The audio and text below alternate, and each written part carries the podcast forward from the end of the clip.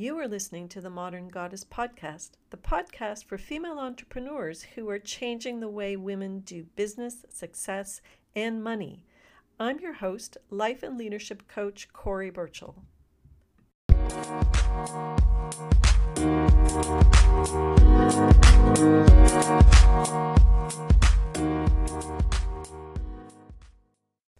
Hi, everybody. It's Cori Burchell here and I want to welcome you to episode number three The Joy of Doing Hard Things. Now, I almost didn't want to record this episode because I think it's a bit of an unpopular concept. I think that most people actually want things to get easier. And what I'm going to suggest to you today is to actually embrace hard things. What? Crazy talk? Yes, I know. So I really have um, embraced this concept and lived my life and learned it really uh, at the very beginnings of my career within the film industry. So I wanted to share it with you and um, hopefully if you're suffering from procrastination or a lot of resistance or you're just feeling stuck about something and you're not accomplishing what you want to accomplish, um, this concept might help you move forward. So I found that it's a really great way to help get yourself unstuck when you're faced with big tasks or, or things that you really have a lot of resistance to. So, just a bit of backstory. Um, when I first started working in film, I worked on a lot of lower budget, smaller projects, and often, um, you know, I was the junior person in the costume department, and so I would get a lot of the less unpleasant, um, uh, less pleasant, sorry, jobs to do. And a lot of those jobs involved a lot of physical labor. There's a lot of loading and unloading and moving things around and heavy boxes and heavy bags of clothes and they all need to be moved onto trucks or moved into various spaces to prepare for the next day's filming or to wrap out of a space or wrap out of a truck at the end of filming. So the concept of embracing hard things um, came to me because I didn't really have much of a choice otherwise. I guess my, my options were uh, a lot of time to either uh, be resistant and resentful of what was being asked of me, or somehow I decided that if I could actually um, embrace this hard thing or look at it with the eyes of it's actually the best thing in the entire world and I am doing this as if I loved it and as if I've chosen it. When I was able to switch my um, mind into that kind of thinking, it made whatever I had to do that much easier and um, uh, put me into this entirely almost Zen kind of mindset before I ever knew anything about spirituality or Zen or being present in the moment. So, I, at a very early stage in my career, I realized the more often that I could actually embrace something that seemed really, really difficult, the more I felt fulfilled, the more I felt accomplished, the better I felt about my job, what I was doing, um, the more my supervisors recognized me. But but it wasn't really about external recognition. It was just this feeling of satisfaction within myself, where I had I had really internally conquered something, um, internally beat uh, resistance, internally gotten over some kind of hesitation um, and embraced this concept of, of something really, really hard. And I'm not um, I'm not talking about making things more complicated. Um, I think that hard is more about accepting responsibility for what is in front of you and taking on the, the thought that it's up to me to complete this task, whatever it is.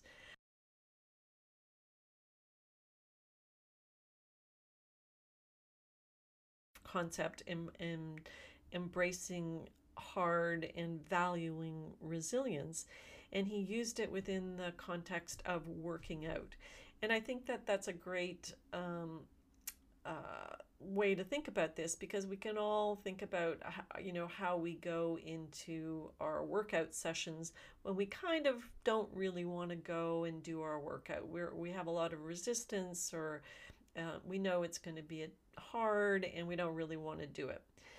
And i think that you know it's really easy to think about going into a workout with a mental mindset of well how little can I actually get away with during this workout and still call it a workout?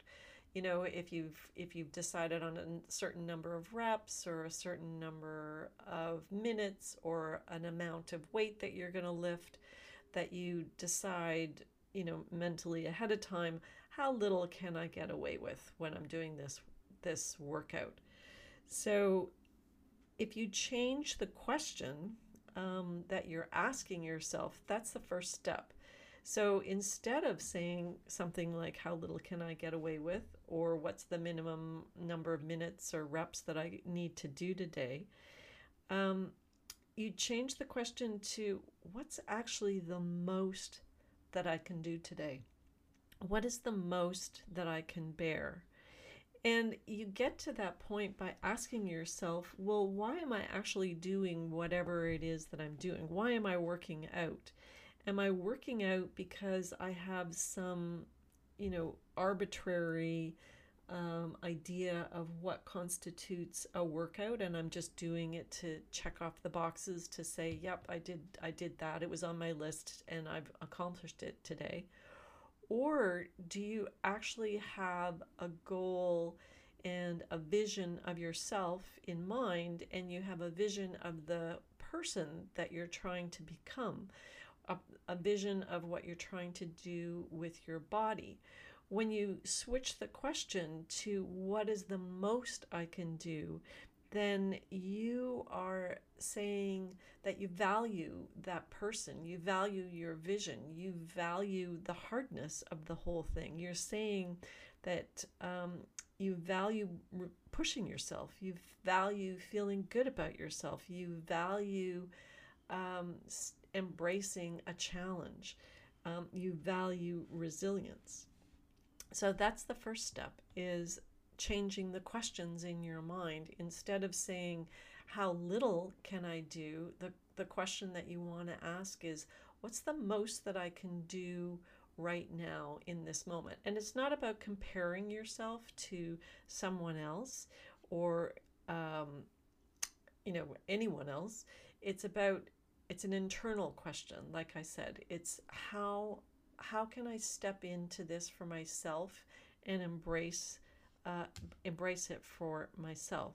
The second thing I would encourage you to do is embrace the hard thing as if you've chosen it, as if you had all the choices in the world and this was the one that you picked and and encourage yourself to go 100% all in on it to do it to the nth degree, to do it with um, to the best of your ability in the moment, to do it to the, I don't want to say perfection, but to the best it possibly can be done in that moment. So it's not about uh, creating perfection, but it is about really embracing the moment and I think that leads to the next uh, benefit, which is that it's a great way to really get present. Because when you decide that you're going to move towards the really hard thing, or you're going to do the hard the hard thing, you're going to go all in on it, you actually can create um, a flow uh, experience or a Zen moment. You get present. What's good about this is that you eliminate the option not to do what you said you were going to do. You you make a commitment or a promise to yourself and that's the end of it. And it eliminates the drama. There's no more drama, there's no more discussion, there's no more thought required about it because um, the answer is you said you were going to do it and you do it. So no further thoughts are needed only action. So you just embrace the the present moment and you take uh, action and you take action to the maximum that you can in the moment. The miracle about that is usually whatever the hard thing was, it was the hardest in your mind. And the actual doing of whatever it is is not as hard as you imagined. You start doing the thing, and all of a sudden a pathway opens up that is actually simpler or you start working really hard and you discover uh, you know a bonus um, kick of energy or um, you know a second wind or if you're doing something really physical. When the when the mind is quiet and all you're doing is focusing on the task at hand, then the pathway to simplicity opens up and the whole thing becomes so much easier. You you streamline, you get focused and you can find this wonderful sense of being in a state of flow. You settle into almost a sense of peace and the mind chatter stops because you've accepted the hard situation and you just get to work. You just get it done. So, in summary, I think there are three ways to find the joy of doing uh, hard things. The first one is to embrace the hard thing as if you've chosen chosen it for yourself. Go all in on it, whatever it is. The second thing is to change the questions in your mind about it. Find out how you can value it. Start to value the resilience. Value the opposite of giving up. You know, value the opposite of procrastination. And number three is that the benefit you're going to get is to get present and learn how to focus all of your attention on the present moment or the present action that you're taking. I hope this discussion has helped you today. I hope I've given you some um, thoughts about reframing something that you might have as a difficult or hard situation in your life. Uh, if you've struggled with procrastinating or resisting doing something that you've said you wanted to do, I hope that you found um, this concept and uh, idea uh, opens you up to stepping into a new way of thinking about hard things. Um, and remember that doing, actually doing the hard thing, is usually not as difficult as we make it out to be in our minds. It's much more difficult uh, in the thinking of it than the actual doing of it.